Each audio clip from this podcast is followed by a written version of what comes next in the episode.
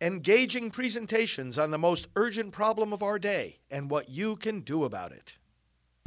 Now, the End Abortion Podcast by Priests for Life. Thank you so much for all the messages of support. Uh, late yesterday was the wake service uh, for my dad in the afternoon and in the evening. So many uh, came from all across the country, and I know all, all, all the rest of you, most of you, uh, united in prayer uh, and sympathy, and uh, we are all grateful for that. Today is the uh, funeral, today uh, being Tuesday, the 3rd of January. So I appreciate your continued prayers. But I wanted to talk to you about the very significant thing today for the pro life movement, which is the beginning of the 118th Congress. Uh, we had victory in these midterm elections. We had victory. We took back the House of Representatives. We fired Nancy Pelosi as Speaker of the House. And today, that firing takes effect. Uh, she is no longer uh, in possession of the gavel. And that means a lot, brothers and sisters. Uh, that means a lot because of the radical, woke, destructive, anti God, anti life, anti freedom, anti America agenda uh, that the Democrats pursue. Uh, th- this means a lot that now we put the House of Representatives into the hands of the Republican Party, which uh, pursues as a matter of uh, principle and policy, uh, policies that are much, much more favorable to religious freedom, life, America itself, and all the freedoms, and to the Constitution. And that's one of the things I want to point out to. I'm going to make two points here. First, all the members of Congress take an oath to uphold the Constitution of the United States. And keep in mind, that's what they take an oath to, not to the party, not even to the party platform, and certainly not to the court's interpretation of the Constitution. When you take an oath to uphold and defend the Constitution of the United States, not only is there a specific reference point there that you have to be faithful to, and that the people should hold you accountable to, but you're, uh, you're upholding the Constitution as you yourself understand it. So that's why it's so important to be electing freedom loving Americans who understand the Constitution as it was written, not with some strange idea or strange notion of the document as something that's malleable. Obviously, you can amend the Constitution, but it's very hard to amend the Constitution, and purposely so. It's got to be a relatively stable document, but it has a very specific meaning, and the meaning can be found in the words that were written uh, by our founders. Uh, they chose their words very carefully. And by the way, as I often point out, there was no source that the founders relied on more uh, to shape their thinking as they shaped this government than the scriptures.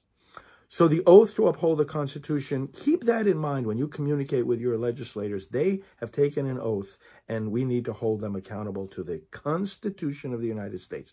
Secondly, uh, there are going to be important votes in the House of Representatives as early as next week on pro life matters. I mentioned this to you the other day, but I want to draw out uh, uh, one other thought about this.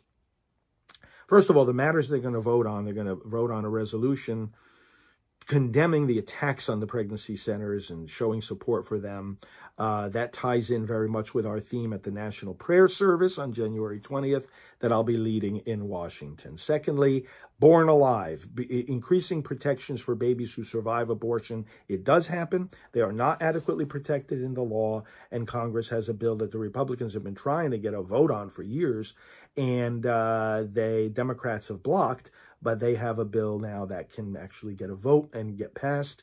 And then thirdly, no taxpayer funding for abortion.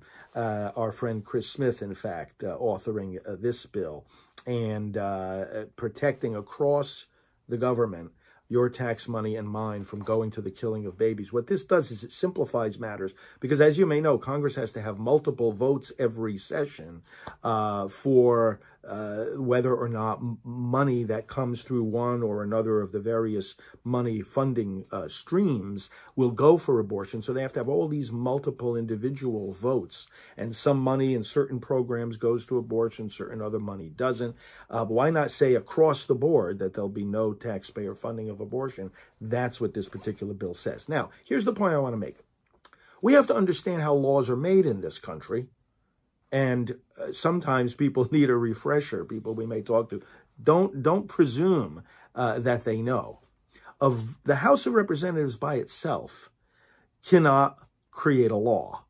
Okay, creation of a law involves the consent of the House of Representatives, of the U.S. Senate, and of the President. So obviously, the Senate and the presidency are in the wrong hands right now. The House of Representatives is in the right hands.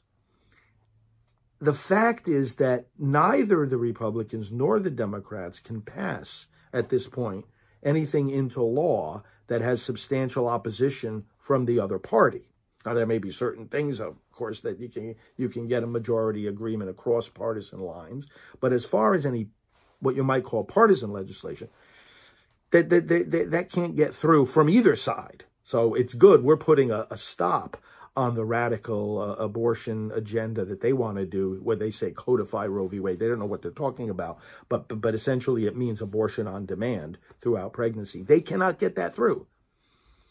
If they wanted to have a vote in the Senate, they could have the Senate pass that again, but it's never going to get voted on by the House. Therefore, it can't become law. House and the Senate have to agree on the legislation and pass it, and then it goes to the desk of the president. The president's desk can't get two conflicting bills. Oh, the House wants this, the Senate wants that. It's not going to get to the president's desk if it's conflicting. You understand the process.